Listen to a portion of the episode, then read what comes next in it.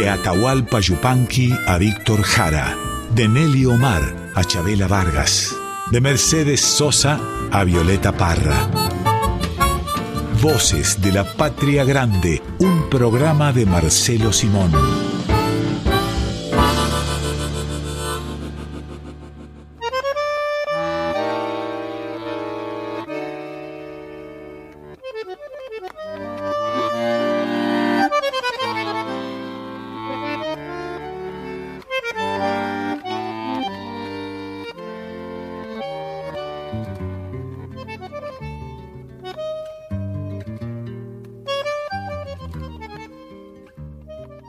Bienvenidas, bienvenidos a Voces de la Patria Grande, otro domingo a la mañana que nos encuentra aquí en Radio Nacional Folclórica. Hoy será para nosotros y nosotras un domingo santo.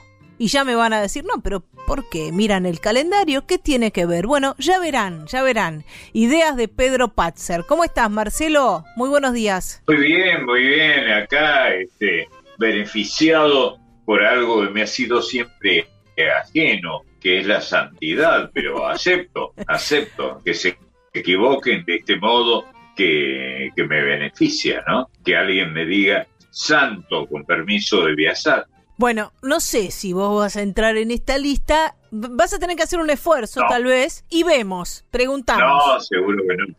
Seguro que no.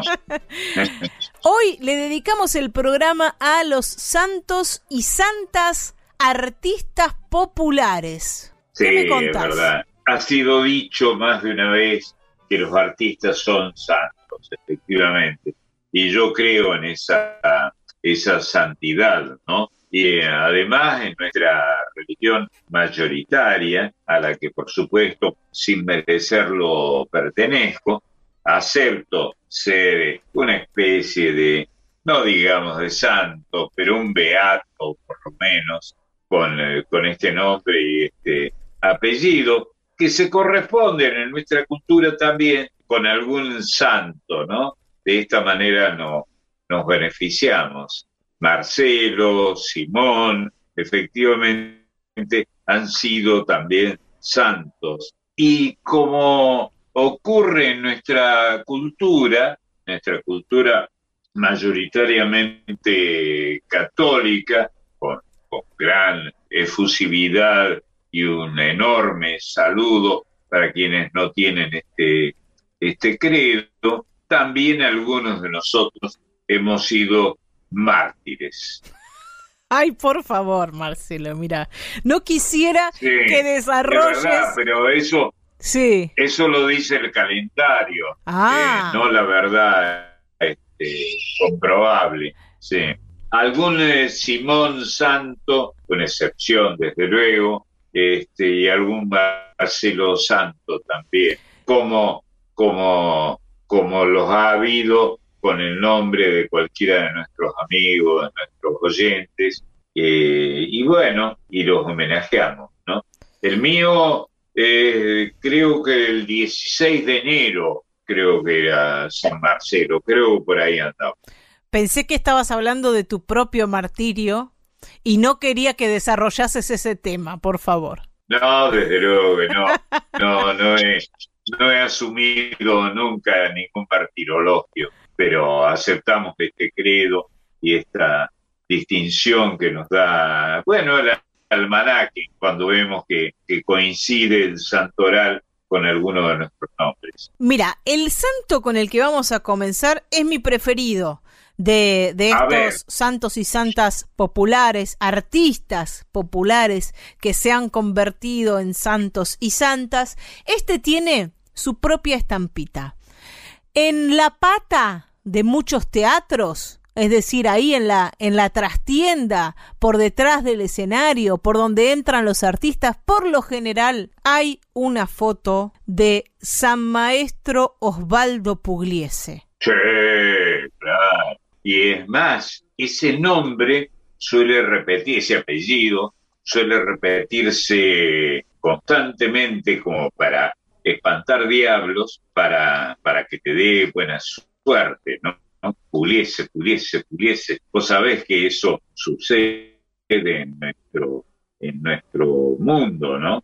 Eh, contémosle a las pocas que pueden ignorarlo, que efectivamente el apellido Pugliese se suele invocar para pedir que te proteja aquel músico inolvidable, extraordinario, tan querido, contra la mala suerte. Pugliese es un apellido, se repite, contra la mala suerte en todos los teatros, en todas las salas de ensayo eh, de la Argentina. Hay que decir Pugliese tres veces, Pugliese, Pugliese, Pugliese, para desarmar algunos malos conjuros o para crear un buen conjuro. Dice la oración, protégenos de todo aquel que no escucha, ampáranos de la mufa de los que insisten con la patita del pollo nacional. Ayúdanos a entrar en la armonía e ilumínanos para que no sea la desgracia la única acción cooperativa. Llévanos con tu misterio hacia una pasión que no parta los huesos y no nos deje en silencio mirando un bandoneón sobre una silla. Dramática la oración, ¿eh? Efectivamente. San Pugliese, qué bárbaro, ¿eh? Todos los artistas argentinos, cualquiera sea su credo, su religión, en fin, eh, somos devotos de, de Pugliese, seamos o no seamos artistas, ¿no? Y esto está relacionado con otra creencia y con otra tradición del mundo de la música, que es la yeta. Aquellos artistas o artistas que han sido tildados de yeta, es decir, que cuando ellos aparecen, suenan o son nombrados, suceden un montón de cosas funestas. Horrible fama que han tenido que cargar y seguirán cargando muchos artistas, porque ya es una tradición enquistada en el ambiente musical. Vos siempre decís, Marcelo, que el folclore no es bueno ni es malo. Bueno, esto es folclore y no es algo bueno, algo de, de lo que podamos jactarnos. Claro, claro. Está allí, ocurre, ¿no? Más allá de nosotros, este, el, el folclore y algunas de las tradiciones que son propias de los artistas y de esta manera que tenemos de ser supersticiosos. Bueno, vamos a repetir por si hiciera falta una vez más que eh, superstición quiere decir sobrevivir, ¿no? Es la sobrevida, la superstición. Por eso aparece el San Pugliese, que es todo lo contrario de un artista yeta. Es un artista que trae cosas buenas, que desarma los maleficios.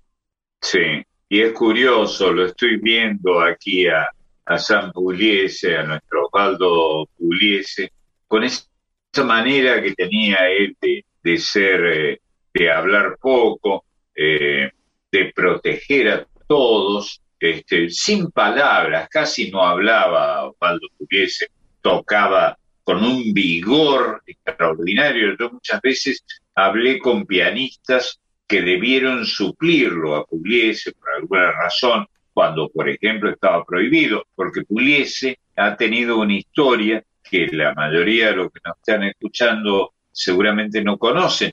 Lo prohibían a Pugliese, no podía actuar porque había persecuciones políticas contra este viejo pianista extraordinario, de pocas palabras, que tocaba con un vigor eh, notable y, muchas veces hablé con quienes debieron eh, eh, presentarse para, para cubrirlo, ¿no? En, aquellos en aquellas épocas de proscripción. Y y algunos de los pianistas que tuvieron que tocar en su lugar dijeron, ¿cómo tocaba este tipo, el maestro Pugliese, con un vigor extraordinario? Eso me dijeron varios. Y digamos también que, que es una figura, un personaje que no tiene contra, ¿no? Era un tipo bueno, buen amigo, honesto, que además mantuvo su orquesta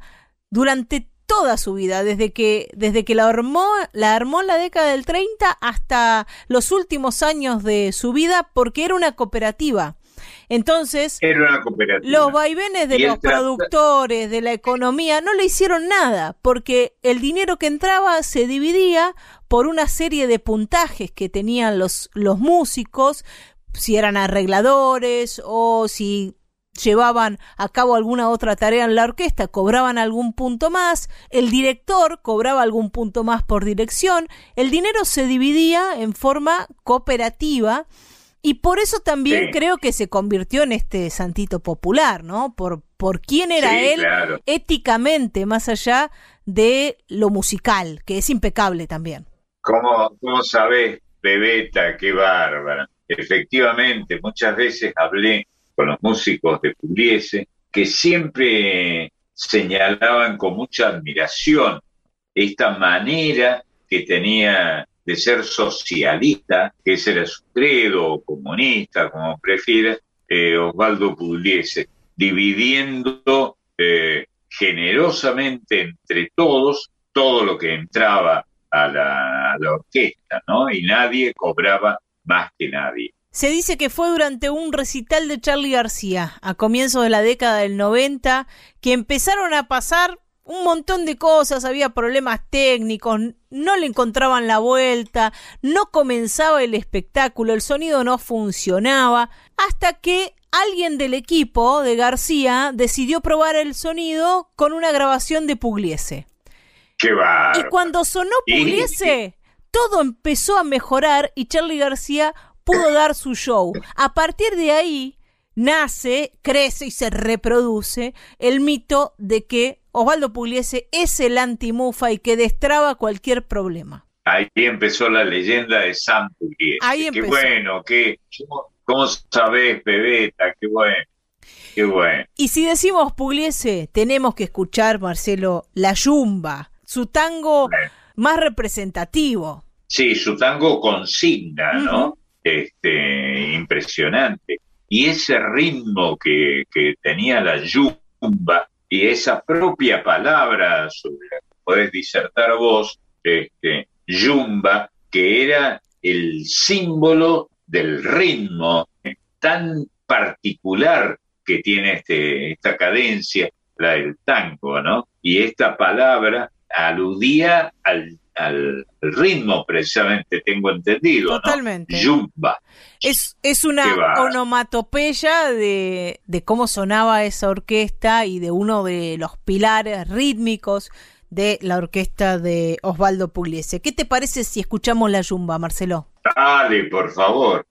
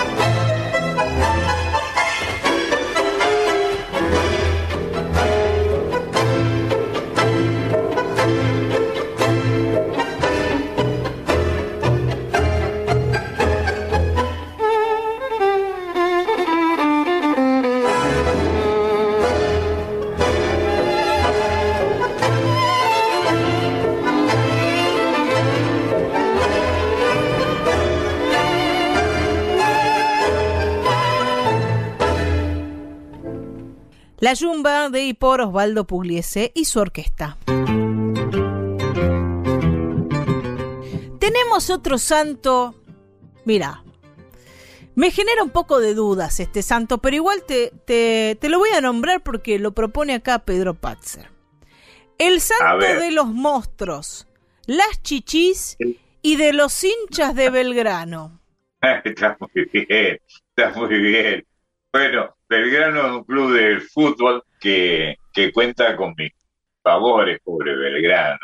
Yo soy hincha de Belgrano y no tengo suerte, porque mi propia familia física, mi hermana, por ejemplo, es hincha de Talleres, que es el rival clásico de Belgrano, ¿no? Son los, los colores o, los nombres que distinguen a los emblemas de Córdoba. Este santo se llama San Negro Álvarez. ¿Lo conoces? Ah, qué lindo, qué lindo, sí. Sí, que no sé de quién es hincha este, el negro Álvarez. No sé de quién. Creo que de Talleres. Y lo tuvimos de compañero de la radio al negro Álvarez. Y digamos, para los desprevenidos y las desprevenidas, que el negro Álvarez es un gran folclorista, porque popularmente lo conocemos como humorista. Claro, coincido porque esa fue eh, la beta eh, que lo hizo más popular al negro Álvarez. Es verdad, es verdad, sí, sí, sí. Pero es un gran cantor, autor, además, integró el dúo argentino con José Romero. Con José Romero, es verdad, sí, sí, sí. Y además hace canciones folclóricas bellísimas más allá de todo lo que sabe de folclore el negro y que mucho de eso está presente y protagoniza sus cuentos, sus historias, sus chistes. Es cierto. Bueno, si hay un elemento que caracteriza a la mayoría de los, de los cordobeses, exceptuándome, es el humor, ¿no? Yo, tengo buen humor, pero no soy gracioso pero los cordobeses son muy graciosos y esta tonada en su vivaja que tenemos los, cordobeses, esta manera de hablar, es de por sí graciosa en todos, menos en mí, que soy no solo de Córdoba, sino además del barrio San Vicente, que es como la síntesis del ser cordobés de la ciudad de Córdoba. Vamos a escuchar a San Negro Álvarez, este amigo que tenemos, que nos va a contar una historia de un velorio de un hincha de Belgrano. Ah, qué lindo. Sí, yo soy hincha de Belgrano. Ahí está, lo escuchamos al Negro Álvarez. Voy a recordar un cuento verídico de hace mucho tiempo. Un cuento de acá, el negro de Alberdi, que era de Belgrano el negro. Eh, ya son detalles. Bueno, voy a hacer otro disco. El negro era, era de Belgrano, che, y se murió el negro una tarde, se murió. Entonces el íntimo amigo dice, lo vamos, ya le gusta lo que se murió el de Belgrano. es de lo peor, esta la huecha en cualquier momento. Entonces se muere el negro y el íntimo amigo dice, lo vamos a ver al, al cacho como corresponde. Lo vamos a verla con la camiseta que la adoro. Y ya lo vistieron al negro, lo pusieron en el Jonca. Todo de Belgrano. Todo. Pero celeste, pantalón y calzoncillo, todo celeste. Y una botella de vino al lado del cajón, cajón Sí, porque los de Belgrano son de chupas. Dice, para que se sienta como en la tribuna. Y si le vamos a hacer una escolta al lado del cajón, pusieron seis negros amigos, todos de Belgrano también. Ah, sí, quemaban los negros y hacían guardia de honor así con una cala. No tenían para rifle, ¿viste? Entonces estaban los negros así con una cala, ¿viste? Y pasaban las viejas sirviendo unos sangrillones, unos anises con chipaca. Estaban los negros, no podían decir ni pururu, nada. Y a uno de ellos le sacó el pistilo a la cara. El pistilo es la parte amarilla esa que tiene, ya para tomar tranquilo. Porque ya pasó una vieja y ya estiró la cala y tomaba sangría de la cala. El negro unos fondazos blancos al rato la cala, ¿sabes lo que parecía una enagua tirada en el río primero? Ya tomaba con la mano el negro. Y bueno, y el negro esa cosa de la vida vivía en un sexto piso de un edificio ahí en Alberdi, a medio termina, así con el reboque grueso. No lo habían terminado. Y entonces el negro que era director del velo le dice, sí, el, director técnico. Ah, también. Dice, ha llegado el momento de llevar a los locos a su última morada. Escoltas. Manoten de las manijas y levanten ya. Y los negros levantan. Cuando se levantaron el Juanca, se corta la luz en el edificio. Y se siente la voz en la oscuridad del director del velorio. Dice, este accidente no puede demorarlo, dice, para que lo llevemos loco su última mora. Por la escalera y en la oscuridad, levanten arf. Y arrancaron los negros con el bagallazo por la escalera. Chupao con el jonca, la en la mano izquierda. No tenían de dónde agarrarse. Ya iban rapándose muy chupados los codos contra el reboque grueso. Al rato ya tenían los codos como búfalo los vagos. Y cuando ya llegan a la planta baja en la oscuridad se siente de nuevo la voz del director que dice, descansen dos segundos y ya. Y largaron el aparato, ¿viste? Se siente y justo se prende la luz y el negro mira y dice, ay muchachos, vamos a tener que subir de nuevo porque hemos bajado la cómoda. Velorio de hincha de Belgrano era el negro Álvarez. Tenemos Marcelo a las santas de las comadres de Humahuaca. Ah, bueno, eso son, son palabras mayores, esa es santidad consagrada, ¿no? Las comadres de Humahuaca. El comadrazgo, dicho sea de paso, es una institución muy querida y muy respetada en la, en la quebrada, ¿no? Este, especialmente en Humahuaca, en toda la quebrada, donde quiera que sea, Maimará tiene comadres maravillosas y ellas hacen, tienen, cultivan un humor muy particular, ¿no? Que está tomada de este ejercicio un poco olvidado, tal vez desconocido, fuera del, del ámbito donde se practica, ¿no? Ahí, en la quebrada. Digamos que es em, una especie de vanguardia de lo que hoy llamamos la sororidad, ¿no? La hermandad entre mujeres, entre vecinas en este caso.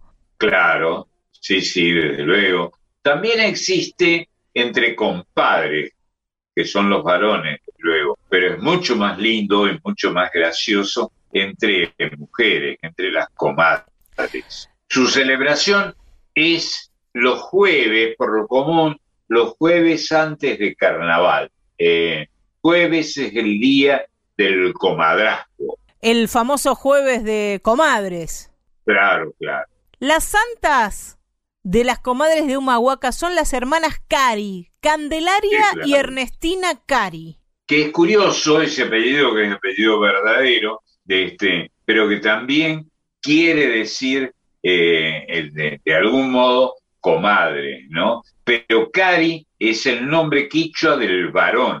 Vamos a escuchar, si te parece, a estas santas de las comadres de Humahuaca haciendo un motivo popular, un carnavalito que se llama La Juventud Alegre. Bueno, la Juventud Alegre es una comparsa eh, clásica, histórica de, de Humahuaca, ¿no? Que tiene ese nombre, La Juventud Alegre, y que cantan su sus propios carnavalitos. Escuchamos entonces a las hermanas Cari.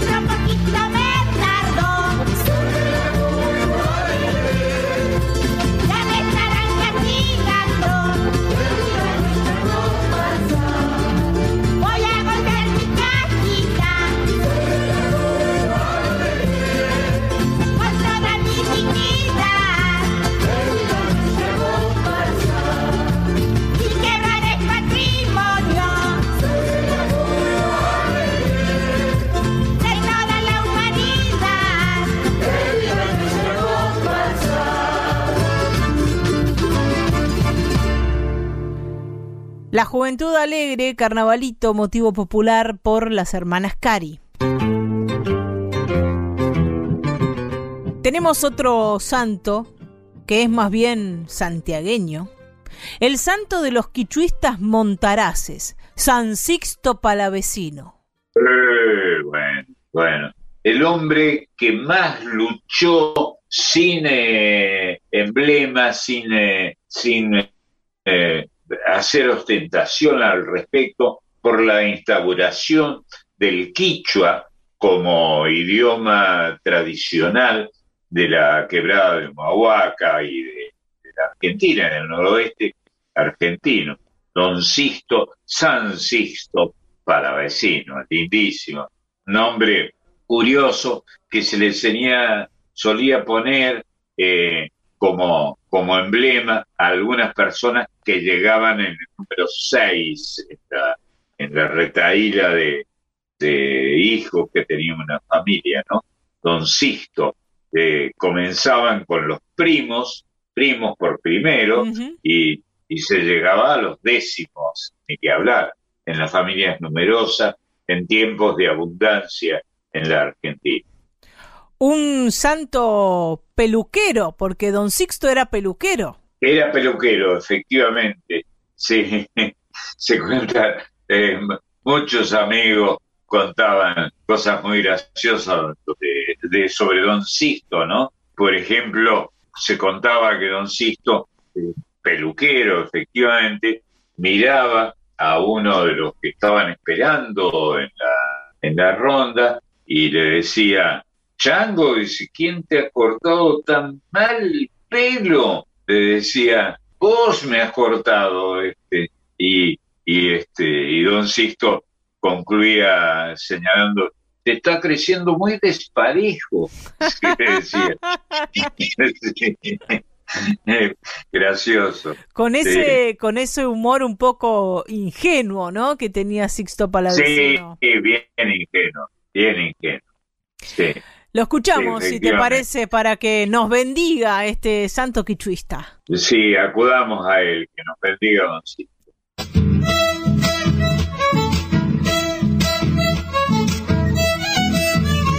Sachap nasi, sachap ñuñu, sachap puris wiñarani, quichua brimas, quichua canta, sachap y causa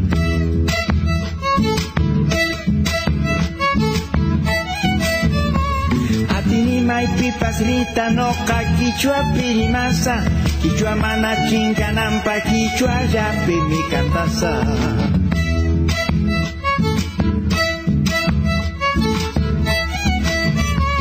Atu chanish pari may ninkan mi kichua kaya chaichis. Ni pipas penga kuchunchu quichuata yacharimaychis Pajaraychis tanak pichuras rimaychis may pipas kachun Córdoba, Buenos Aires, Pichina, Rusia, pipas kachun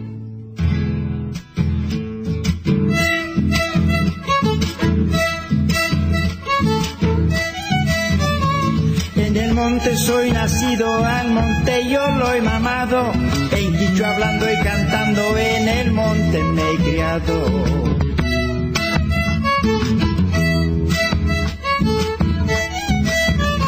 Donde quiera que me vaya me han de ver en Quichua hablando, que nunca se pierda el Quichua y siempre en Quichua cantando.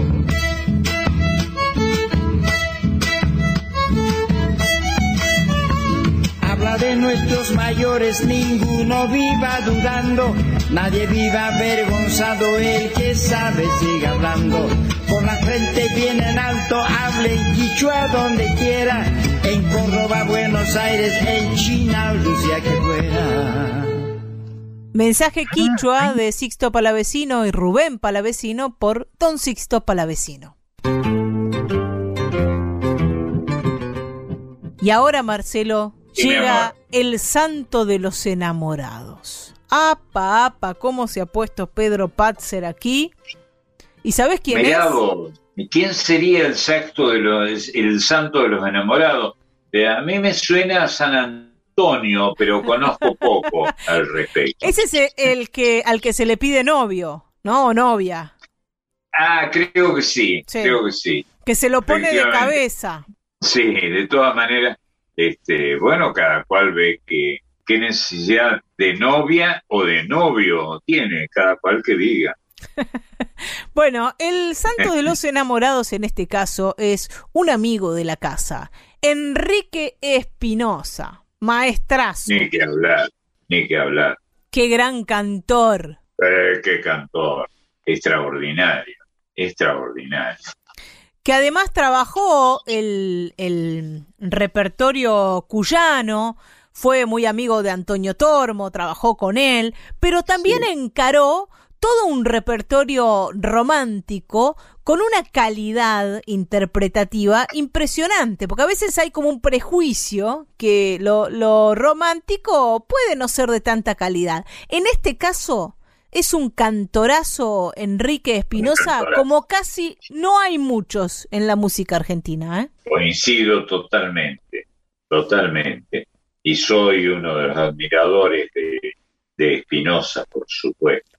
Vamos a escucharlo cantando una canción de Roberto Cambaré que se llama Tú. Sí, Roberto Cambaré, que fue autor de extraordinarios éxitos, poquitos, pero extraordinario. Lo escuchamos a Enrique Espinosa, santo de los enamorados.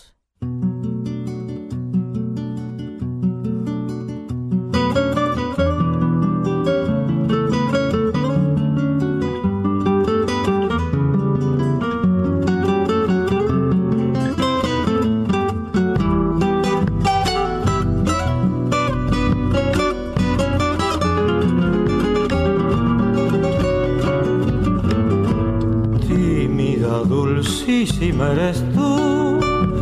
Marchita tus ojeras, un incendio de pasión. Eres todo, todo lo más bello y natural. El aire, el campo, el mar, la noche, el sol y aún eres más porque eres bien, el mismo bien, fuente de amor, madre de Dios, mujer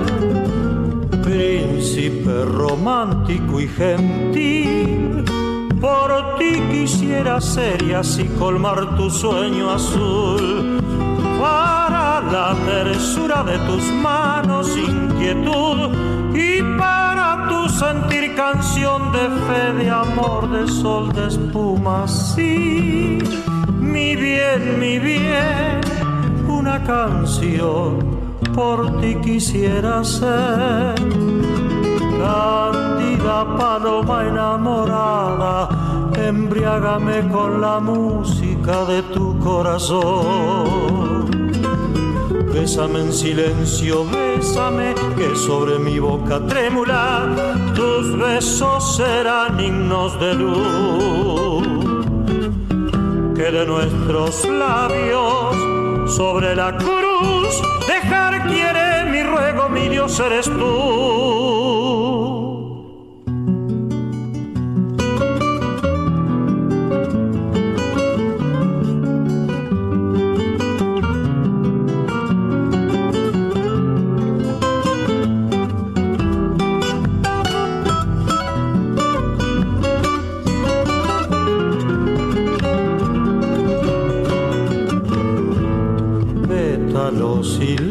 Lágrimas besé.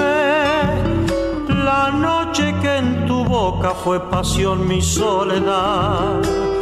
Y ese llanto tuyo floreció con la canción que con mi voz te grita amor, amor, porque eres tú la ardiente flor de tentación. Quiere pecar mi ciego corazón y olvídate de mí. Si solo un hombre soy, pues para ti quisiera ser. Río claro, río y empapándote la piel, entrar en el misterio de tu ser que candorosa guardas tú, tan solo tú, flor virginal de amor y juventud paloma enamorada, embriágame con la música de tu corazón. Bésame en silencio, bésame que sobre mi boca trémula tus besos serán himnos de luz. Que de nuestros labios sobre la cruz dejar quiere mi ruego, mi Dios eres tú.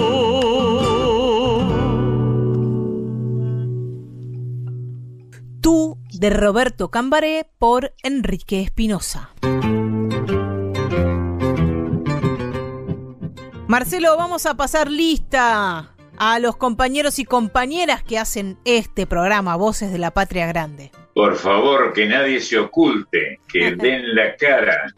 Pedro Patze es el primero que tiene que dar la cara que es quien nos preparó para hoy un programa dedicado a los santos y santas artistas populares y que cada domingo piensa un tema para que desarrollemos aquí en Radio Nacional Folclórica y musicaliza este programa. Sí, de paso me has hecho acordar que en el ambiente artístico argentino en general se le llamaba, y seguramente todavía se le llama santo a un amigo, ¿no? Santo, esta elevación a la santidad, donde con toda razón colocamos a los amigos. Marisa Ruibal es la productora de este programa y además en minutos nomás llega con la columna de las infancias, así que chicos y chicas prepárense que va a haber cuentos y va a haber canciones como cada domingo. Está muy bien, está muy bien, muy lindo. Emiliana Merino, la Colo, nos traerá, como cada domingo, la columna Folk Fatal sobre mujeres y feminismos en la cultura popular argentina, en la música argentina. Eso también, en un ratito nomás, aquí en el aire de Voces de la Patria Grande. Diego Rosato es el encargado de juntar todas las piezas para que este programa salga al aire cada domingo porque, como ya lo hemos dicho varias veces, pero lo repetimos por las dudas, estamos saliendo en diferido, este programa se emite grabado y la posibilidad que tenemos de comunicarnos es a través de las redes sociales. Muy bien, muchas gracias a Rosato que nos, nos ha prestado su talento para estar en el aire. En Facebook e Instagram nos encuentran y ahí podemos comunicarnos Ahí, a esas dos redes nos escribieron Fernando Telesca, Armando Van Meiris, Elsa Romero, Fernando Collado, Julieta Pedersoli, Susana Gugliucci, Elsa María Gómez y Mónica Pitoiset. A todos y todas ellos y ellas le mandamos un gran abrazo y les pedimos que se sigan comunicando porque por ahora, mientras no podamos estar en forma presencial en la radio, es la forma en la que nos seguiremos comunicando. Y de paso, lindo que hayas dicho los apellidos, que a mí me hace acordar a, mi infancia, como pasaban lista en la época en que se pasaba lista en el eh, colegio al que fui a aprender a mal aprender este, eh, las cosas que te enseñan los maestros y las maestras, ¿no? Este apellido, que es un muestrario de los apellidos del mundo, bien al estilo argentino. Estás escuchando a Marcelo Simón en Voces de la Patria Grande.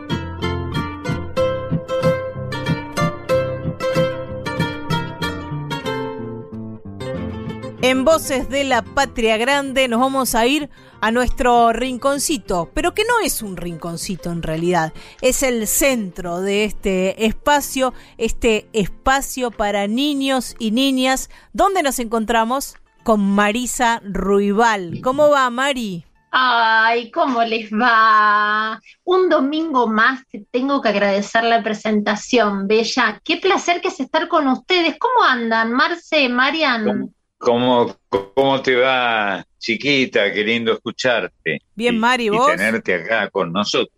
Qué lindo, bien, bien, con muchas ganas ¿eh? de, de, llegar a este encuentro de todos los domingos. Y bueno, en este domingo especial ustedes imaginarán que yo también le vengo a dedicar a algunos santos este programa, ¿no? Bueno, bárbaro, a ver qué santo elegís. Mira, en realidad yo arranco diciéndote que este, esta columna yo se la dedico a las santas y santos escritores dedicados a la literatura infantil. Ah, mira, qué bueno. En realidad se los quiero dedicar a ellos porque brindan magia, creatividad, aprendizaje, ilusión, diversión, acompañamiento. No solamente escriben para los chicos, sino que también ayudan a los papás, a los abuelos y a los docentes a crear mundos maravillosos y entretenidos para que nuestros peques puedan disfrutar. Seguro, seguro. Y vos sabés, Marce, muy bien que en nuestro país tenemos escritoras y escritores magníficos. Seguro. Algunos que nos han traspasado, ¿no? Nos han llenado de emoción, como la gran María Elena Walsh. Bueno, con ella, por supuesto, me voy a despedir. A ella la voy a dejar para este cierre, porque, bueno, siempre hablamos de ella, de cuánto la queremos, la admiramos, todo lo que ella ha hecho y sigue haciendo. cómo pudo unir el mundo de la infancia y de los adultos. Es maravilloso lo que ha hecho María Elena. Sí, es cierto. Y ella abrió un gran camino para todos los escritores y escritoras que han venido después y que se han dedicado a las infancias. Ella marcó este gran terreno. Y por eso siempre traigo escritores, algunos que ya los conocemos, otros que los estamos conociendo, que los conocemos juntos, eh, como el caso de hoy, que traigo una escritora joven, que vos sabés que ella cuenta que el haber crecido en una casa donde todos eran amantes de los libros y donde había bibliotecas en cada habitación, a ella le dio la posibilidad de tener una personalidad muy curiosa. Qué lindo. Y es algo tan lindo y por eso lo rescaté, porque digo, qué bárbaro, esto nos produce un libro. A mí me encanta decir, bueno, ¿qué voy a leer hoy? ¿Qué podemos leer? Y empezar a hurgar en la biblioteca, entre los estantes. A veces nos llama la atención la tapa, a veces porque tiene un, colorido muy especial, otras veces porque quedó sobresalido, pero mirar la biblioteca y decir, bueno, me está llamando, y mirarlo y verlo y lo que pasa con los libros para los chicos, que eso es otra cosa que quería compartir con ustedes hoy, ya que hoy voy a hablar de santas y santos escritores que se dedican a los chicos, cuando nosotros vamos a elegir un libro para leerles a los peques, eh, primero lo tenemos que leer nosotros, por supuesto, ¿no? Pero si ese libro, ese cuento que vos estás leyendo, te produce cosquillitas, te arranca una sonrisa, ese es el cuento que tenés que contar. Porque cuando nosotros sentimos placer por algo, Marce, ese placer llega. Y cuando vos estás frente a esas caritas que te están mirando asombradas y con ganas de ver qué viene, y vos gesticulás y contás y narrás y pones caras y cambias los tonos, porque te gusta y porque ese cuento te llegó y te dejó algo adentro, los chicos lo van a recontra disfrutar. esta es la idea de este rinconcito, de esta puerta que ustedes me abren y que me permiten compartir, porque hay tanto para seguir descubriendo y tanto para que le podamos brindar a los chicos, que digo gracias una vez más, porque eh, acá estoy pidiendo permiso para recorrer con los chicos este ratito. Y el primer cuento que te traigo, cuando uno lee los cuentos y te tiene que producir algo, te tiene que gustar. ¿Sabes qué a mí me pasó con estos monstruos que se cruzaron en mi camino mientras yo pensaba ver qué iba a hablar hoy en la columna para los chicos? Me crucé con dos monstruos, Marcelo. Sí, sí, sí. Este primer monstruo lo trae esta escritora jovencita que yo te decía, que se llama Felicita Serrieta. Este monstruo, que es el protagonista del cuento que se llama cómo ser un monstruo y no asustarse en el intento. Qué Sí, sí, te cuento que era un monstruo muy sensible, muy sensible. Porque, ¿quién dijo que los monstruos tienen que ser malos, feos y malolientes? Que nunca tienen que llorar o que no tienen que mostrar sentimientos. ¿Quién dijo eso? ¿Dónde está escrito? A ver. Bueno, Felicitas nos presenta un, un monstruo muy particular que lo ilustró Juan Chaveta, que es un ilustrador y diseñador gráfico argentino. Este monstruito es chiquito, violeta y bien peludito. Tiene una cara divina. Es adorable este monstruito. Él le daba miedo a los humanos. Era un problema, ¿eh? porque el papá lo mandaba a practicar las actitudes monstruosas, pero cuando él estaba frente a un humano se paralizaba y le temblaban las piernas. Era difícil, pobrecito. Y un día se escapó de la casa y se escondió en el cajón de los juguetes de Nico. Ahí se hizo amigo de Nico, de su amigo humano. Nico le enseñó a respirar lento y profundo para dejar de tener miedo. Le dijo que contara hasta 10 para no enojarse. Y lo ayudó a darse cuenta que ese nudo en la garganta que él sentía y que se le llenaban los ojitos de lágrimas era porque él estaba triste. ¿Y sabes por qué estaba triste, Marcel? ¿Por qué? Porque como se había escapado de la casa, porque le daban miedo a los humanos y no quería asustar, ya estaba extrañando a su papá. Así que volvió a su casa. Y el papá le dijo, hay que ser muy valiente para reconocer que uno tiene miedo, que le pasa algo, para pedir disculpas. Así que el papá lo abrazó, lo felicitó por lo valiente que era. Y yo les pido por favor que lo busquen en algún lugar. Les recuerdo el nombre Cómo ser un monstruo y no asustarse en el intento de Felicita Sarrieta y Juan Chaveta, porque se van a enamorar de ese monstruito sencillo. Y qué lindo nombre el de Felicitas, ¿eh? Eh, ¿viste? creo, de una de las hijas de Felipe Luna. Y es el nombre de una nieta de Juan Carlos Arabia. Ah, qué lindo. Sí, es precioso. Eh. Es hermoso. Comparto que es un nombre precioso. Bueno, y antes de irnos con nuestra gran amiga Marielena Walsh, les regalo otro monstruito que les decía, porque yo me vine con dos monstruos, ¿no? uno de cada brazo. Este monstruo se llama Felizardo. Ajá. Este monstruo Felizardo es el protagonista del cuento que se llama El monstruo de las pesadillas de Liliana Cineto con las ilustraciones de Pablo Pino. Liliana es docente, escritora y narradora argentino, y argentina y Pablo Pino es ilustrador. Él cuenta que le encanta mezclar los materiales, témperas, acrílicos, ensuciarse como cuando era chico, porque él así realmente disfruta. Así que vos fíjate qué truquito nos, nos cuenta Pablo de cómo él puede transmitir estas bellas ilustraciones que tienen todos sus cuentos. Bueno, vamos con Felisario, porque este Felisario era un monstruo, Marce, espantoso, horrible, aterrador. Todo el mundo le tenía miedo, era conocido como el monstruo de las pesadillas y siempre llevaba una valija con todas las pesadillas escondidas. Y la que era peor era la número 13. Sí, la pesadilla número 13 era la que, uff, siempre tenía éxito con esa. Con esa asustaba a todos. Hasta que llegó a la casa de él. De él con mayúsculas, ¿eh? Así está en el cuento. Él con mayúsculas. ¿Sabés quién era él? No un nene chiquitito, chiquitito, de cuatro años, que estaba acostado, durmiendo, muy tranquilo en su camita. A él no lo pudo asustar. Llegó una noche, la noche, la mejor noche para asustar a alguien porque estaba la luna redonda, brillante, iluminaba la negrura de la noche y pintaba lo plateado de la copa de los árboles. Así lo narra Liliana. Así de terrible era esa noche de luna llena. Pero ni siquiera esa noche lo pudo asustar. Él desplegó sus, todas sus pesadillas, nuestro amigo se reía, largaba carcajadas, pero Felizardo, las sonrisas le hacían rechinar los dientes, le dolía la cabeza, las carcajadas le hacían doler los oídos, porque lo peor de todo eso es que le daba miedo. ¿Podés creer? Nuestro amigo chiquito se reía, y a Felizardo le daba miedo. Tanto miedo le dio que salió corriendo, se lastimó, tuvo que ir al médico, al médico de los fantasmas arrugados, las brujas despistadas, los monstruos que tienen miedo. El médico lo curó dijo, bueno, ahora sí, voy a volver y lo voy a asustar. Pero volvió y tampoco lo pudo asustar.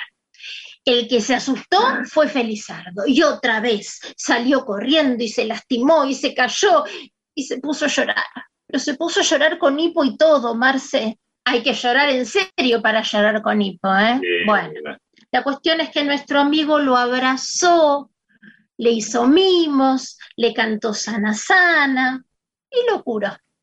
Y cuenta Liliana que Felizardo le dejó la pesadilla número 13 para que se divierta con nuestro amigo chiquitito y después tenía una excusa Felizardo para volver y que nuestro amigo le siguiera haciendo mimos, porque secreto, a este monstruo les gusta que lo quieran. Así que también acaba el otro cuento para divertirnos en este domingo de santos eh, que le dedican sus palabras y sus dibujos a las infancias, El monstruo de las pesadillas de Liliana Cineto y de Pablo Pina. Bueno, ahora nos vamos con nuestra amiga. Gracias, Marce, gracias. Yo te recomiendo estos, estos monstruitos, son, son buenos amigos. ¿eh? El, el monstruito Violeta y Felizardo van a pasar un buen domingo si los buscan hoy. Seguro, seguro. Bueno, nos vamos con María Elena, nos vamos con nuestra amiga. No, por favor, Marce, gracias a vos, gracias a vos por abrirme esta puertita de todos los domingos. ¿Sabes qué canción ¿Sabes qué canción elegí de María Elena? ¿Cuál, Marisa? Marcha de Osías. Ah, qué lindo. Marcha de Osías del osito, el osito en Mameluco, que paseaba por la calle Chacabuco, que miraba todas las vidrieras de reojo sin alcancía, pero con antojo. Este Osías, em, que tiene un nombre precioso, hablando de nombres lindos que estuvimos conociendo hoy, este osito en mameluco quería un montón de cosas, pero yo me quedo con este deseo que ahora te voy a contar porque yo lo viví de chiquitita y yo quiero lo mismo que quiere el osito Osías. Él quiere cuentos, historietas y novelas, pero no las que andan a botón, no las de la compu, no las de la tele. Él las quiere de la mano de una abuela que se las lea en camisón. Ese es el mayor de los premios de un chico, seguro. Sí. Mi abuela me leía todas las noches un cuento, porque yo viví muchos años en la casa de mi abuela. Vivimos todos porque estaban construyendo nuestra casa, que la construyeron en la terraza de la casa de mi abuela. Mirá lo que te estoy contando. ¿eh? Así que yo toda mi vida vivía ahí en el mismo lugar. Y mientras construían la casa arriba, yo dormía en la casa de mi abuela y ella venía todas las noches en camisón a leerme un cuento. Así que tengo un recuerdo hermoso y yo con mis nietos voy a ser de esas abuelas, te cuento. ¿eh? Seguro, bueno, yo estaba pensando en las que he tenido yo y en los cuentos de ellas, pobre. También yo soy una familia que, que, que no hablaba nuestro idioma, ¿no? Una familia de inmigrantes, y de todas maneras escuchaba a la nona contar en su pésimo español, pero con tanta ternura, estos cuentos que me has hecho revivir vos. Bueno, vos lo dijiste con ternura, eso es, esa es la clave, Marce. Así que con la ternura de Mariana Walsh, los dejo, les agradezco una vez más este ratito que me permiten compartir con ustedes, y ahí va la marcha de Osías. Un beso enorme y un abrazo gigante. Lindísimo. Marisa Rival, sos una capa. Gracias, Marcelito, los quiero mucho. Gracias, Marisa, te queremos. Hasta el próximo domingo. Besos. Osías el osito en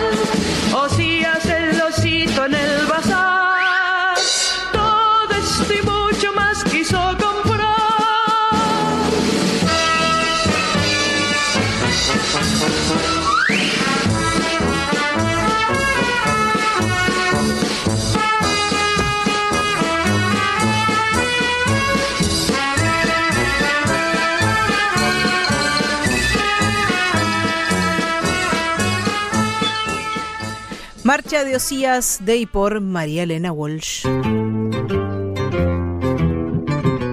Voces de la Patria Grande con Marcelo Simón por Folclórica 987.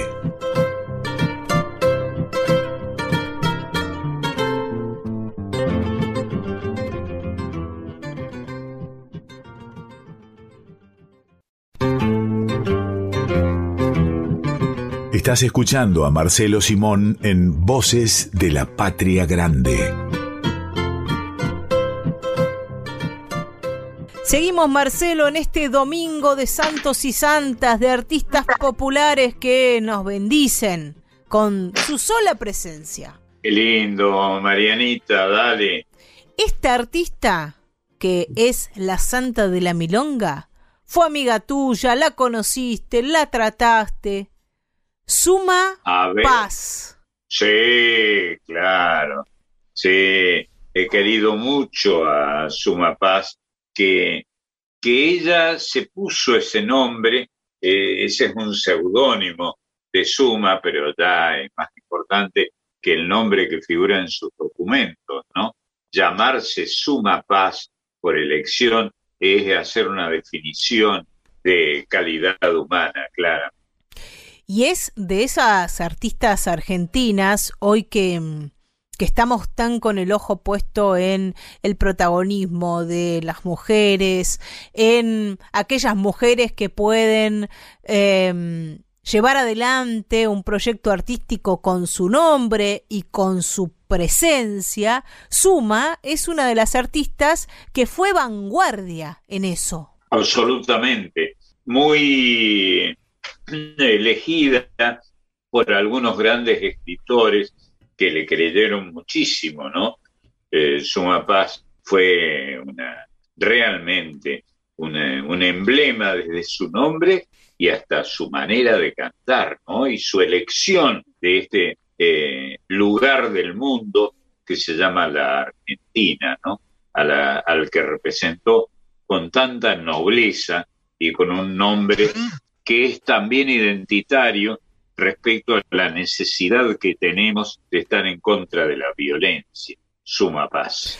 Y de la Argentina, esa que eligió nombrar y cantar, la surería, ¿no? El sur. La surería. Sí, ese es un nombre que eligió ella lejanos tiempos. La, la contratamos, la- eh, rogamos que aceptara escribir para una revista que yo dirigía y este y ahí es donde eligió este seudónimo extraordinario, ¿no? Suma Paz y representó este nombre. Nadie se parece a su nombre o muy pocos. Suma hacía honor a este nombre que ella eligió.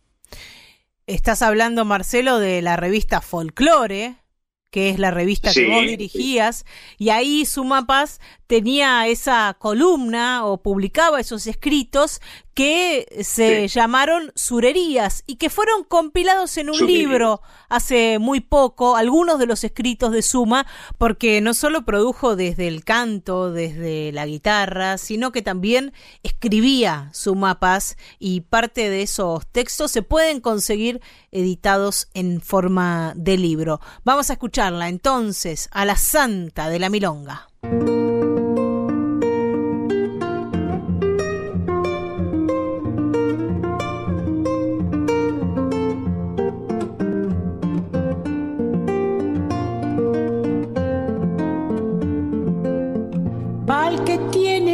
caballo, el revén que está de más. Pa'l que tiene buen caballo, el revén que está de más. Solo sirve para lucirlo colgadito del puñal. Solo sirve para lucirlo colgadito del puñal. Tal vez en algún momento uno lo tenga que usar. Tal vez en algún momento uno lo tenga que usar para callar un atrevido que no merece el puñal.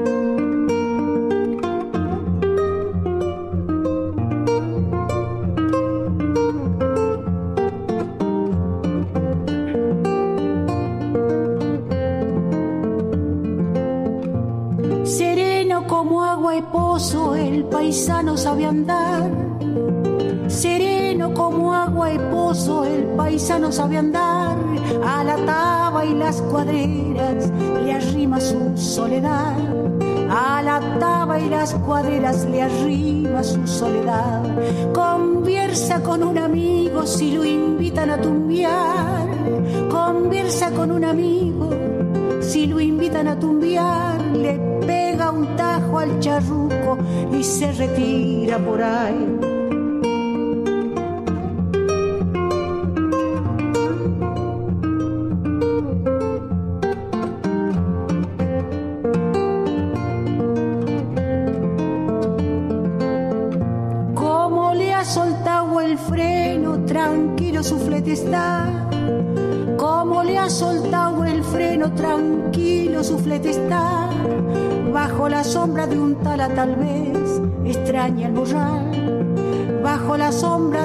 tal vez extraña el morral.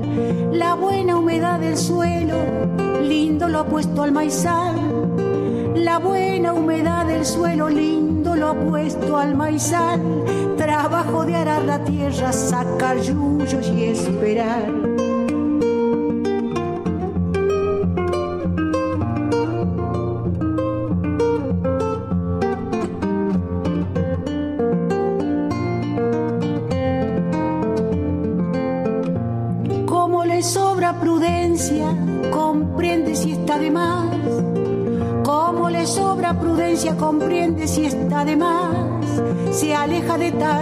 y es lindo verlo tranquear.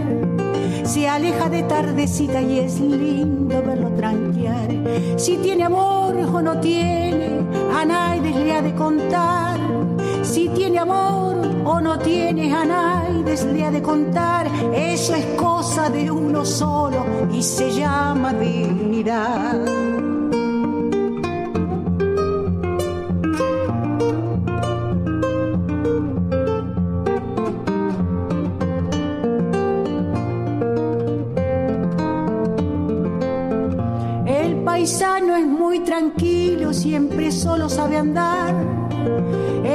Paisano es muy tranquilo, siempre solo sabe andar, ataviadas y cuadreras le arrima su soledad, ataviadas y cuadreras le arrima su soledad. Como le sobra prudencia, comprende si está de más.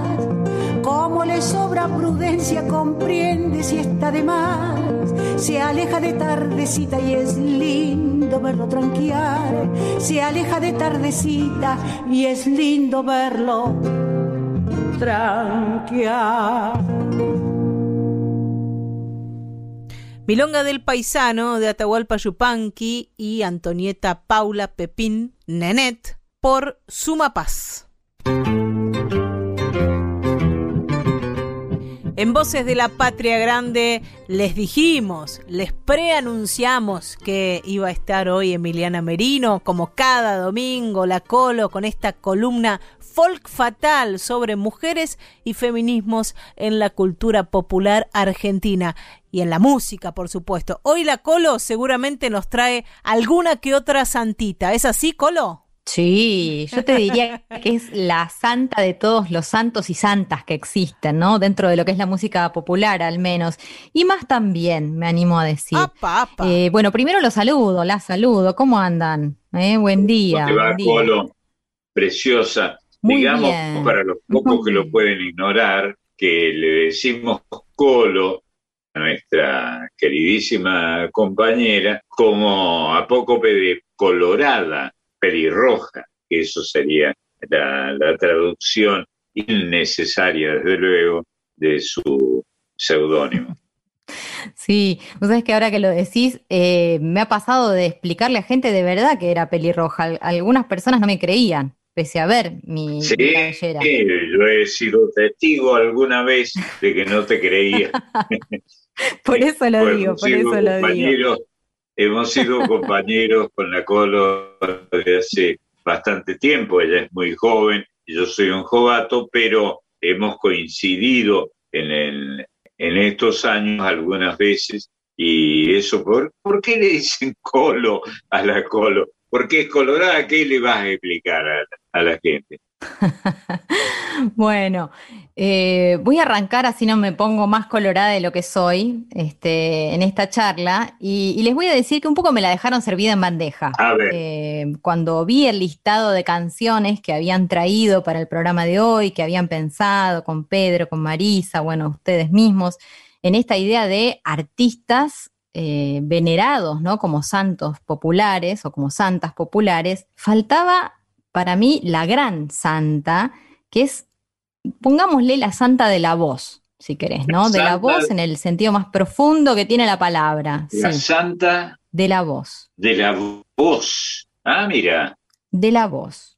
De esa voz que representa como nadie, y lo hablo en presente, aunque ya haya pasado a otro plano, vaya a saber desde qué galaxia nos observa y nos escucha. Sí mira, estaba escuchando a Teresa Parodi hace poco que decía, si pensamos en América, pensamos en una mujer. Y si pensamos en una eh, mujer con voz, pensamos en Mercedes Sosa. Seguro. Mercedes Sosa, para mí, y yo calculo que para muchas de las personas que escuchan Radio Nacional Folclórica, es la gran santa, ¿no? Una santa popular venerada en la Argentina, en toda la región latinoamericana y me animo a decir en grandes este, ciudades del mundo, ¿no? en varios países. Sin duda, sin duda. Bueno, yo he tenido la suerte de tratarla bastante y de encontrarla en algunos lugares donde es, eh, ha sido y debe seguir siendo adorada, ¿no? En algunos países de Europa, por ejemplo, y de América Latina, ni que hablar. Y Mercedes fue eso, ¿no? O la mecha, como le decíamos quienes hemos tenido la suerte de ser sus amigos y sus compañeros de andanza y sus admiradores, por supuesto. Vos me contaste que en algún aeropuerto este, Luciano Pavarotti se arrodilló sí,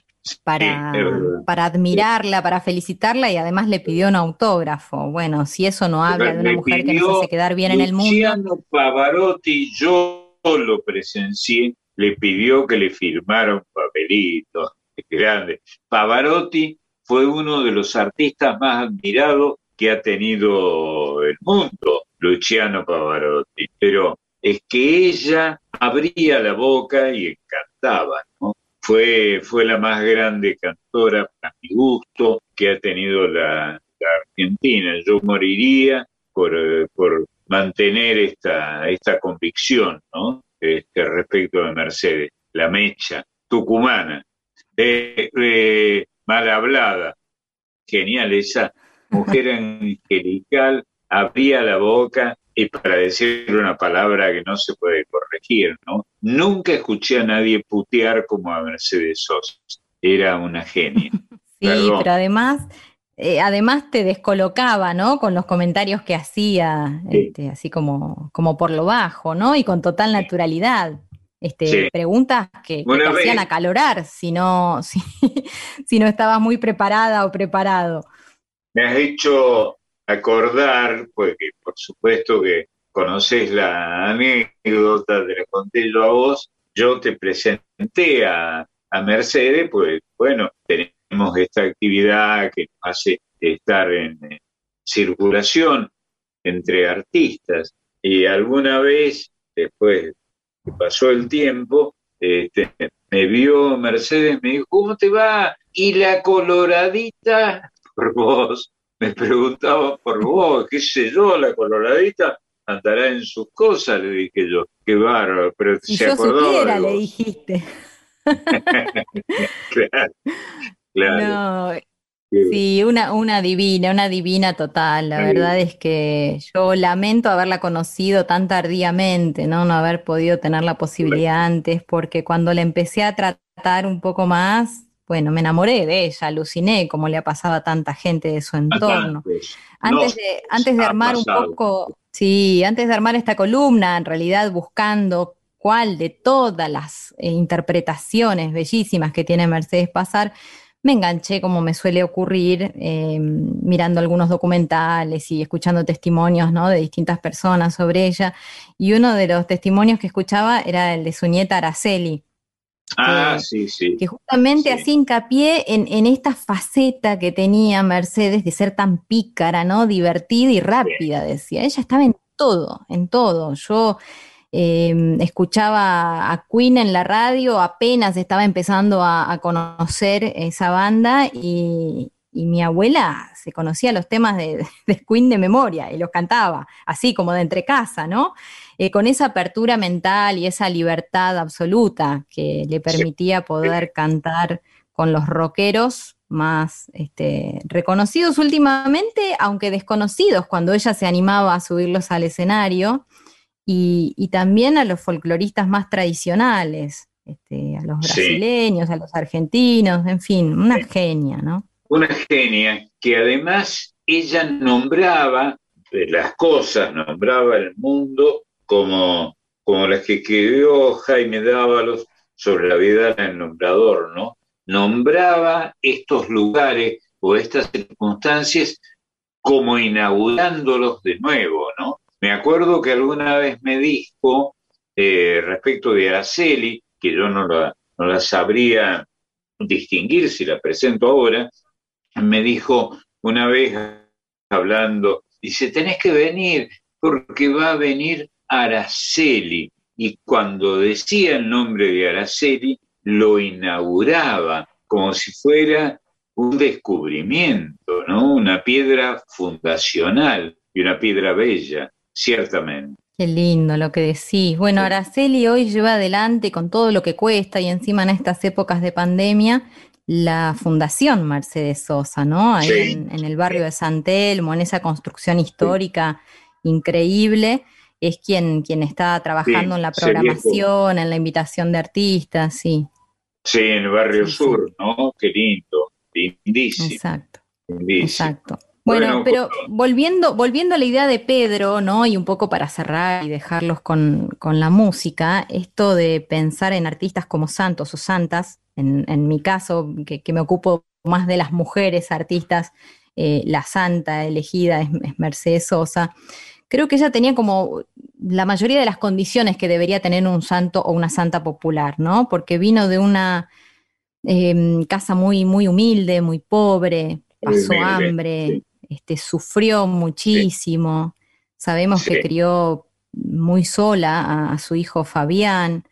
Fabián, em, sí, Sí, sí, exactamente. Y, y, aún así, ¿no? Con todas en contra, no viviendo en, una gran capital, no estando cerca de la ciudad, pensá que, como vos dijiste, ella se crió en, Tucumán y en una época complicada, digamos, ¿no? Ella dice que su mamá mandaba a ella y a sus hermanos a, jugar a la plaza a la hora de la comida para que no sintieran el olor de los vecinos cocinando, ¿no? No se tentaran este, con, el aroma de las comidas vecinas.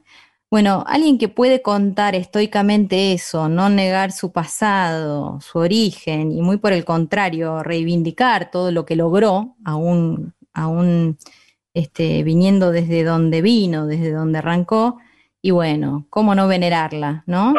Sobre todo porque además se ha convertido en la voz de, muchos pueblos que han pasado por situaciones similares. Sí, sí. Eh, y eso hace más valioso eso. Muy curioso eso. Y es muy curioso el papel de Tucumán, bueno, de cada rincón de la Argentina donde nacimos y del país al que amamos. Es muy curioso, la, es muy curiosa la situación de lo que llamamos folclore en la Argentina. Y el folclore de Tucumán, el país de Mercedes Sosa, el país en el sentido latino de la, de la palabra, era fantástico. Y ella lo asumía y era curioso. Yo no sé si vos que la conociste eh, advertiste esto, Colo. Ella sabía hablar cuando se lo proponía en tucumano para subrayar alguna expresión. Sabía tucumanizar la charla, este, la gran Mercedes. Mm. Está bueno eso que decís. Sí, sí, es cierto, es cierto. Yo elegí, la verdad que es muy difícil elegir algo. Estuve escuchando toda la tarde. Este, tenía que hacer otras grabaciones y, no pude porque me fui tentando eh, mientras escuchaba, pero encontré algo que me parece de alguna manera viene a, parecer un rezo, ¿no? Es una especie de rezo, se llama Una canción posible. Ah, es de Víctor Heredia. De Víctor, claro. Sí, sí. Bueno, Víctor eh, Víctor es un enorme autor, además de ser un autor extraordinario, un enorme autor y autor, dicho sea de paso, de algunos libros. Él escribió novelas, este, Víctor, un, eh, un, intelectual notable, pero con mucho cable a tierra, ¿eh? con mucho contacto con la tierra. Sí, y yo creo que eso ella lo notaba, ¿no? Mercedes. Mercedes amaba, este, más allá del costado profesional, eh, amaba tanto a Víctor Heredia como a León Gieco. Creo que han sido sus, grandes este, pilares, ¿no? En, los últimos años, sobre todo. León también la adoraba, ¿no? Especialmente León. Sí, bueno, y Charlie García, si me dejas ampliar un poco el espectro y meterme en el rock, también Charlie tuvo una relación muy estrecha con ella. Ni que hablar.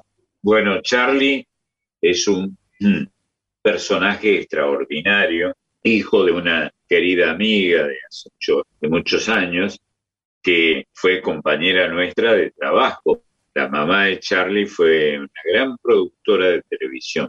Es cierto, claro, claro, sí, sí, sí. Bueno, y él mismo también ha contado varias veces que él, además de escribir rock, componía muchas de sus canciones inspirado en, en tango y en folclore. ¿no? Eh, y, que Mercedes sabía escuchar eso que la mayoría no. Dice, ella sabía escuchar, escuchaba más que los demás cuando escuchaba. Charlie, por ejemplo, y ya creo que ha sido así. Charlie, por ejemplo, que obviamente rockero, tal vez el más grande de todos, no sé, no me animo a decir. Eh, Charlie admiraba muchísimo a Eduardo Falú, por ejemplo. Claro, sí, sí, sí. Hay una anécdota, viste, yo no sé si es cierta o no, de que él se dio cuenta que, que Falú tenía una cuerda desafinada mientras... Ah, sí, creo que sí. Mientras que él era un chiquito, un nene, que estaría acompañando a su madre, escuchó y le dijo a Falú, guarda que tenés tal cuerda mal. y bueno, te este, parece que fue cierto. Sí, sí. Parece que tenía oído absoluto. Eh, eso es. Bueno, un poco hemos mencionado varios artistas que, aparecieron en la carrera de Mercedes, este, por todos esos artistas que admiramos y que mencionamos, em, por la voz inigualable que al día de hoy, como si estuviese con nosotros, sigue eh, en, nuestros oídos, ¿no? Eh, porque es, como decíamos, la voz de Latinoamérica y la, la santa que nos deja esté bien parados a nivel mundial es que, es que la elegí. Una canción posible, insisto, viene a ser una especie de rezo pagano para mí, este, que bien vale la pena escuchar entre todos y todas en, este cierre, por lo menos para mí de Folk Fatal. Bueno, eh, eh, celebro esta expresión que acabas de decir, como tantas cosas que decís, Colo, rezo pagano. Los rezos tienen esa, esa calidad de, de lograr meternos a todos en un pozo de una enorme altura que parece una cúspide, ¿no? Los rezos paganos, palabra muy interesante que viene, como vos sabés, de pago, ¿no? De provincia, de región, de territorio rural, pago, pagano, lindísima tu, tu salida, piba. Gracias, Marcelo. Te mando un abrazo enorme a la distancia, ¿no? Y a través de esta, lo hice, de esta plataforma que nos mantiene. Un abrazo. besos, besos a las chicas también. Chau, Marian y, Marisa. Gracias. Gracias, Colo, deliciosa. El abrazo para Emiliana Merino, la Colo, que trajo hoy a esta santa de la voz de América Latina. Víctor Heredia, una canción posible.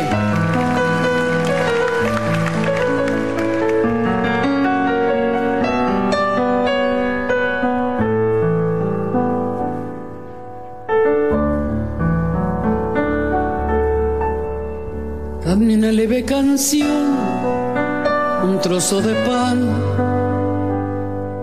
la lucha de cada día que vivir sin esta vida es imposible para mí.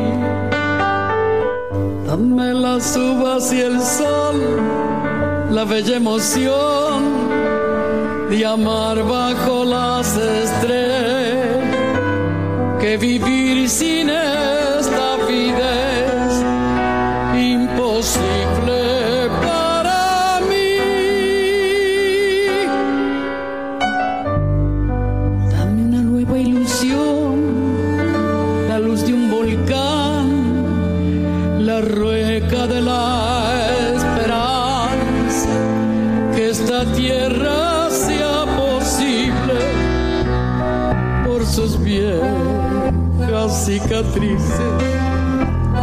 por sus tristes mutilados,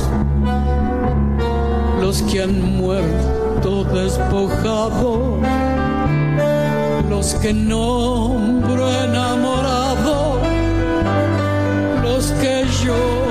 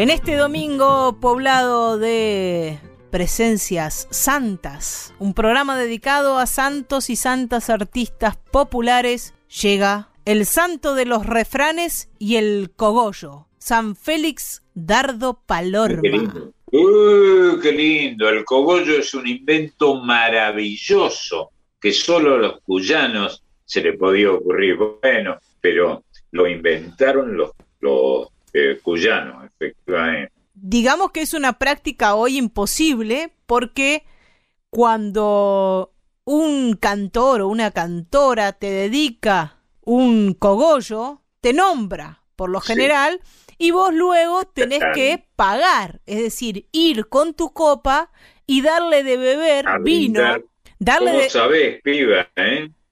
Sí, porque me he comido eh, algunos chascos. Yo pensé que era servirle al cantor o a la cantora y no, y es darle de beber de tu copa. Cosa que hoy con, el, hoy con el COVID es imposible.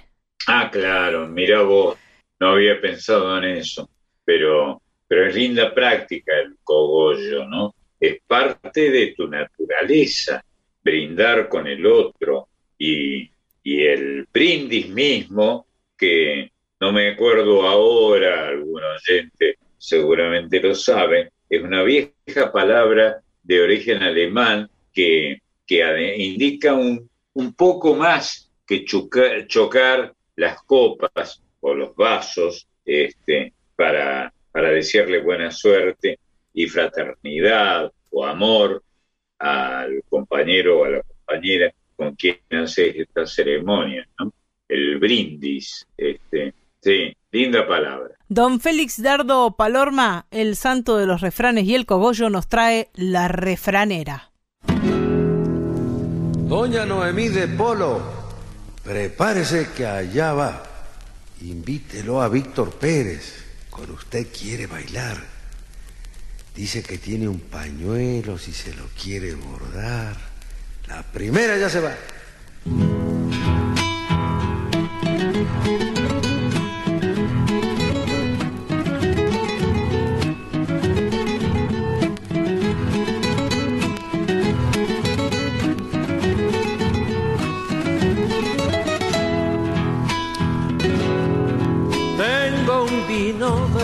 Tres hojas y otro de oruja y melesca.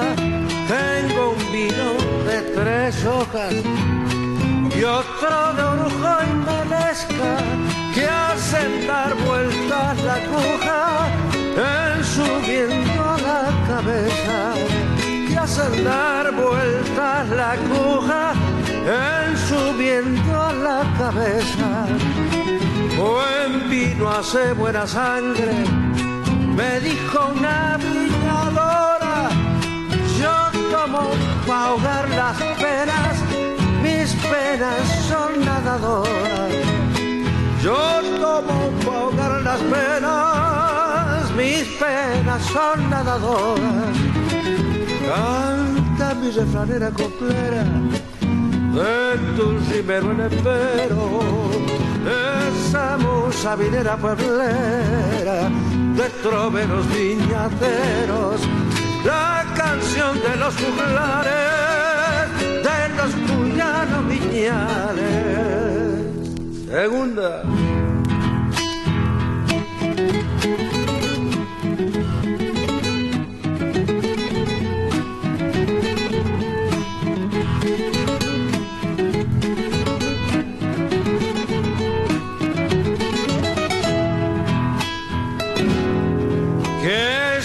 Que llaman agua, descolorida y sin gusto.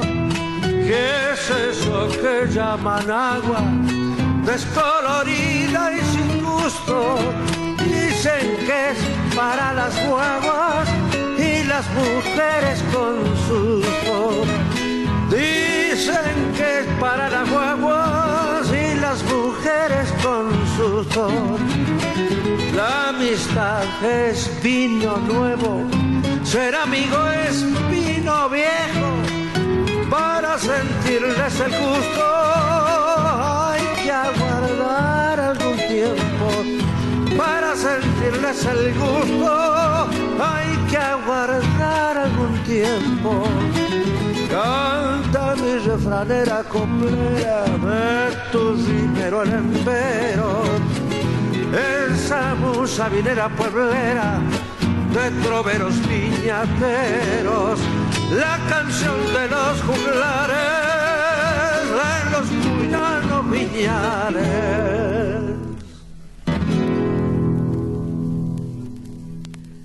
La refranera de y por Félix Dardo Palorma. Yo traigo, Marcelo, un santito muy particular, que es como una especie de Buda de Arrabal. Buda de Arrabal. Sí. Que Buda es un, eh, en el santoral más o menos profano, ¿no? Como corresponde a esta figura que aparece siempre eh, gordito y sentado, Buda, eh, es un personaje muy interesante y tiene muchísimos seguidores en el mundo, ¿no? Es absoluta, no he conocido pocas cosas más internacionalizadas que la figura eh, gordito, ¿no? Buda, con todo respeto, perdón. El gordito este nació en el barrio del Abasto, en la calle Cabrera, 2937. Nuestro Buda de Arrabal es Aníbal Carmelo Troilo. claro, a quien tuve la suerte de, tratar y de disfrutar en charlas este, ocasionales, pero, pero muy, muy cálidas, como te he contado alguna vez, que hablaba con una voz aguardentosa. Siempre recuerdo, y te lo he contado ya muchas veces, que con esa voz atravesada en la, en la garganta, muy, de muy precisamente de garganta, me dijo una vez, yo era jovencito, usted cree que no sé quién es, usted pibe este, con la voz atravesada, ¿no? Apretada. Usted me escribe los libretos, yo escribía libretos para una radio, y yo sentí que había tocado el cielo con las manos, cosa que he vuelto a hacer ahora este, recordando. Podemos decir entonces que el pibe Marcelo Simón le escribió libretos a este Buda de Arrabal, a este santito de la música de Buenos Aires y del espíritu de Buenos Aires. Podemos decir que Aníbal Troilo es casi el alma de Buenos Aires.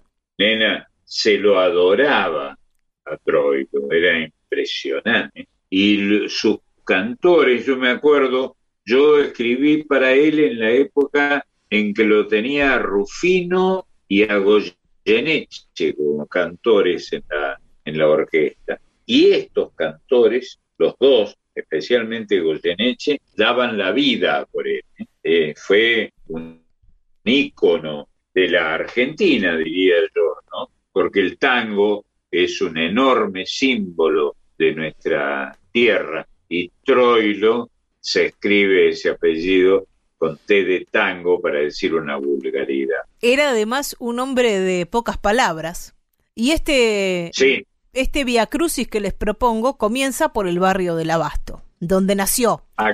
Aníbal Troilo en la calle Cabrera 2937, entre Anchorena y La Prida, el barrio donde se crió otro de los santitos populares de Buenos Aires, que es Carlos Gardel. Sí, sí. Me quitaste el anuncio, yo quería este, aparecer y decirte esa vulgaridad. Eh, en mi caso hubiera sido una vulgaridad, pero es cierto, un símbolo argentino muy curioso también, nacido en Francia, en Toulouse, ¿no? Era tolosano, eh, hemos tenido algunos directores tolosanos en la Argentina. Y, un escaso contacto, yo soy hijo de franceses, pero hemos tenido poco contacto con los franceses y los hemos querido, sin duda. A los ocho años de edad, Aníbal Troilo, después de que muriera su papá, se fue a vivir con su vieja a Soler 3280, entre Gallo y Agüero. Esa es la casa que... Em, la calle Soler, hay un cartel por ahí, creo, ¿no? Sí, eso iba a decirte, esa es la casa que reza. Aquí se crió o aquí vivió Aníbal Troilo. Un santito criado en la noche. Dijo él alguna vez, cuando era chico era un gordito. Siempre fui un gordito. Tenía un hermano mayor. Vivía en el barrio del Abasto. A los nueve años debuté en un café con una orquesta de señoritas y de mañana, como me caía de sueño, en lugar de ir al colegio me iba al café a dormir. Quedé libre. Mi vieja se agarró un disgusto de la gran siete. No soñaba que yo con la música podía llegar a algo. A los catorce años, ya de pantalón largo, empecé a trabajar de contrabando en el Tabarís, porque era menor de contrabando. Allí conocí a Bardaro. no se podía. Allí conocí a Bardaro, a Pascual Contursi, Hacíamos... El vino Bardaro, el vino Bardaro. Hacíamos el tango de vanguardia. Entrábamos a trabajar a las seis de la tarde y no parábamos hasta que se iba el último borracho. Había días que terminábamos tocando con el sol en la cara. Así se crió nuestro santito. Qué va, preciosa anécdota, preciosa. De ahí nació una de las expresiones más genuinamente argentinas que existen y un símbolo argentino en el mundo. Hay pocos símbolos argentinos en el mundo. Vos podés exprimirte la cabeza y decir la pampa, no sé qué, pero es difícil que te interpreten si decís ese, ese tipo de palabras. Pero decís tango, tango es argentino, es argentino es absolutamente argentino, que yo creo que la, voy a decir algo que, que los amigos a lo mejor pueden no estar de acuerdo, no creo que haya una expresión más argentina que el tango. ¿eh? Me parece que es la expresión de una territorialidad, de una nacionalidad y, un origen y un destino, ¿no? Mixto, eh, mezclado, el tango, que eso es el tango. Una palabra este, africana, tango, ¿no? Que parece los golpes sobre un timbal. Exactamente. Este santito del tango del arrabal, Aníbal Troilo, tiene sus apóstoles. Vamos a nombrarlos. A ver. Cátulo Castillo, Homero Mansi, Francisco Fiorentino, Floreal Ruiz, Roberto Goyeneche. Barquina, uno de sus grandes amigos, Francisco Loyaco. Barquina. Sí. Barquina lo adoraban a Barquina. Troy lo adoraba a Barquina. Siempre lo nombraba Barquina.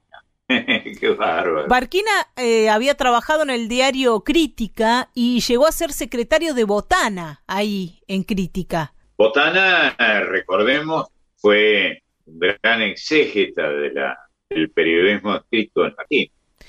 Seguimos contando los apóstoles de este santito, de este Buda de Arrabal, Enrique Santos Discépolo, Raúl Verón, Roberto Grela. Eh, Grela era de pocas palabras, Discépolo no, Discépolo era más charlatán, más de hablar, y además hablaba y separaba el mundo. Roberto Rufino, que vos lo nombraste. Ni que hablar.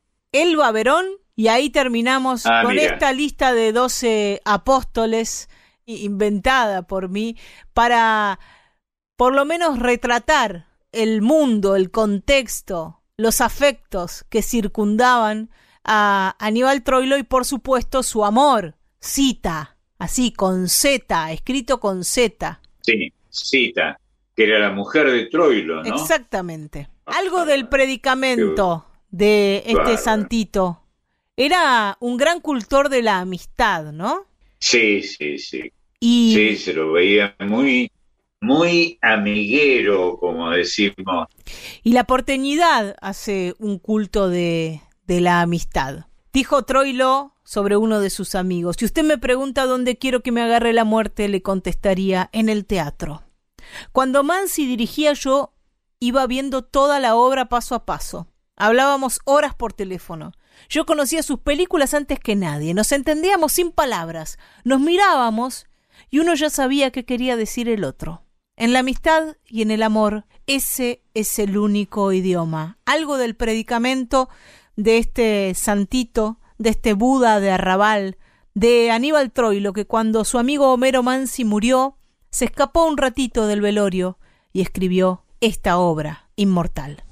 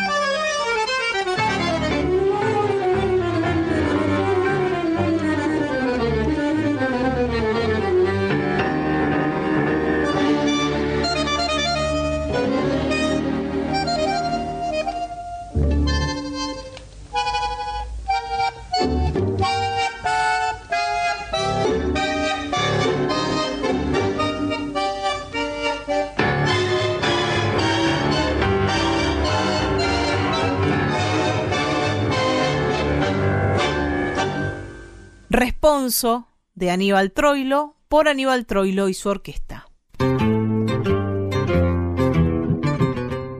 Y en este Voces de la Patria Grande, lleno de santitos y de santitas de nuestra música popular, nos vamos a despedir con el santo de los poetas, San Ramón Ayala, de Misiones. Ah, qué lindo, qué linda idea, qué linda idea. Un capo, un admirado amigo, Ramón Ayala.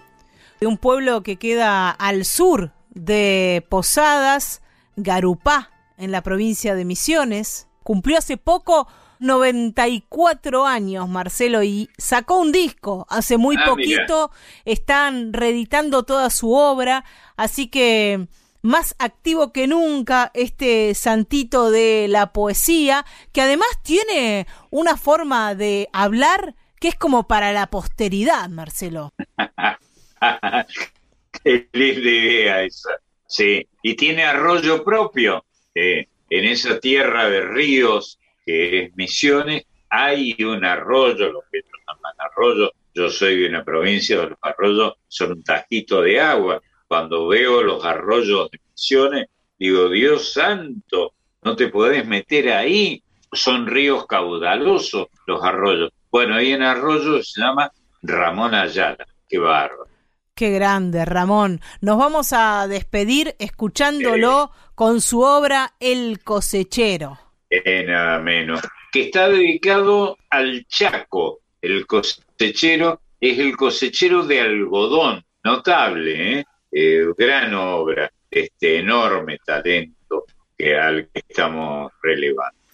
Nos vamos escuchando a Ramón Ayala y nos reencontramos el domingo que viene a las 11 de la mañana. ¿Vos vas a estar acá, Marcelo? Pero sabiendo que vas a estar vos, no me lo pierdo. Dale, nos reencontramos en siete días, como decían los locutores antes. Es cierto, linda, lindo tema. Y hay que acudir a las viejas historias de la de nuestra pequeña farándula, ¿no? que chamullamos por radio. Gracias, Marcelo. Hasta el domingo que viene. Gracias a vos, preciosa.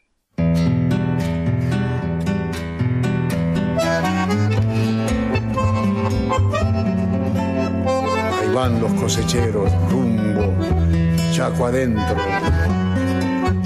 para traer el sustento de sus días en el algodón. Los copos blancos caen bajo el sol los ojos se visten de alegría y esperanza. Los cosecheros por el chaco largo de mi corazón. El viejo río que va cruzando el amanecer como un gran camalotal lleva la balsa en su loco vaivén. Rumbo a la cosecha, cosechero yo seré, y entre copos blancos mi esperanza cantaré. Con manos curtidas dejaré en el algodón mi corazón. La tierra del Chaco quebrachera y montará prenderá mi sangre con un ronco zapucay. Y será en el surco mi sombrero bajo el sol, paro de luz. Algodón que se va, que se va, que se va, plata blanda, mojada de luna y sudor, un ranchito borracho de sueños y amor, quiero yo. Algodón que se va, que se va, que se va, plata blanda, mojada de luna y sudor, un ganchito borracho de sueños y amor, quiero yo.